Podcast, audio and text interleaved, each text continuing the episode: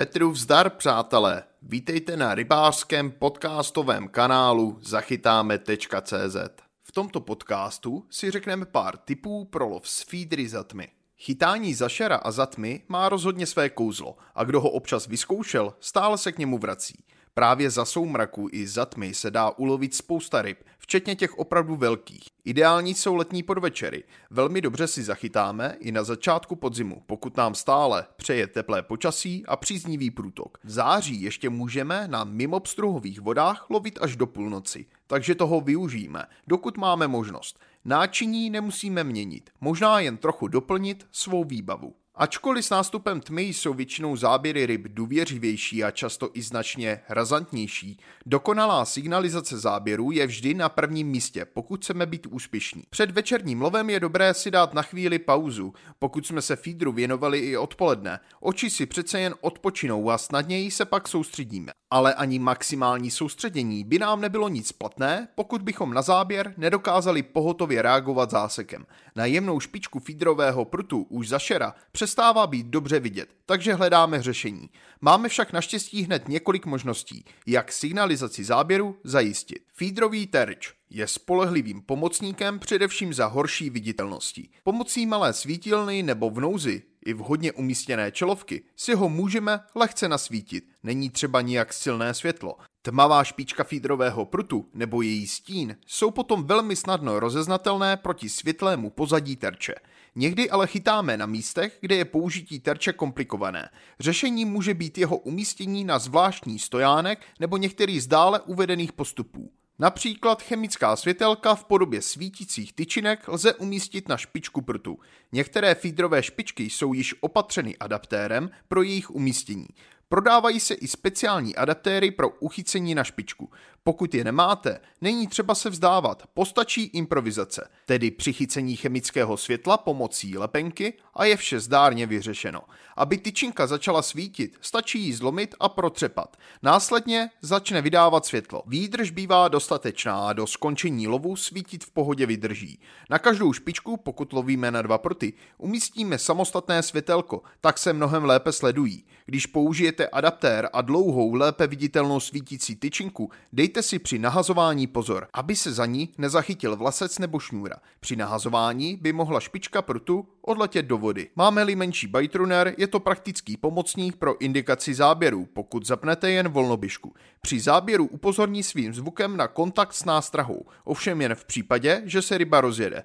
Pokud vlasec pouze povolí, přece jen to nerozeznáte. Při lovu kaprů je to ale spolehlivé a oči si mohou odpočinout od sledování špičky nebo světélka. Použít můžeme i elektronickou signalizaci záběrů, umístěnou před špičkou prtu. Před zásekem je ale nutné pohotově uvolnit vlasec z hlásiče, aby nedošlo k jeho přetržení. V noci jsou méně časté úlovky drobných ryb, za to máme šanci dočkat se velkých kusů. Mezi nejčastější úlovky za setmění a za úplné tmy patří úhoři, kapři, líni, parmy, candáti, velcí cejni a výjimkou není ani záběr sumce – za tmy jsou ryby prostě méně plaché a vydávají se za potravou. Někdy se dočkáme i záběru velkých, opatrných a zkušených mohikánů, kteří se přes den uloví méně často.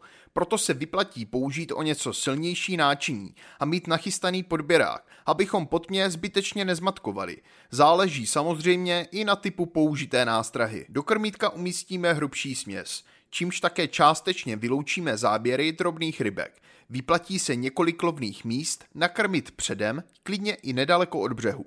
Použijeme tedy kukuřici, zlomky pelet, těstovin, hrášek, řepku, vařené brambory nebo pšenici. Chceme-li přilákat dravé ryby, můžeme lovná místa prohodit nadrobno nasekanými nástražními rybkami. Při dobrém prokrmení lze lovit i bez krmítka, které nahradíme zátěží. Jako nástraha na háček potom poslouží těsto, žížaly všech velikostí, hnojáčci, lisované pečivo, kukuřice nebo hrách, pro dravce připravíme malou rybku nebo jen ocácek či rybícár.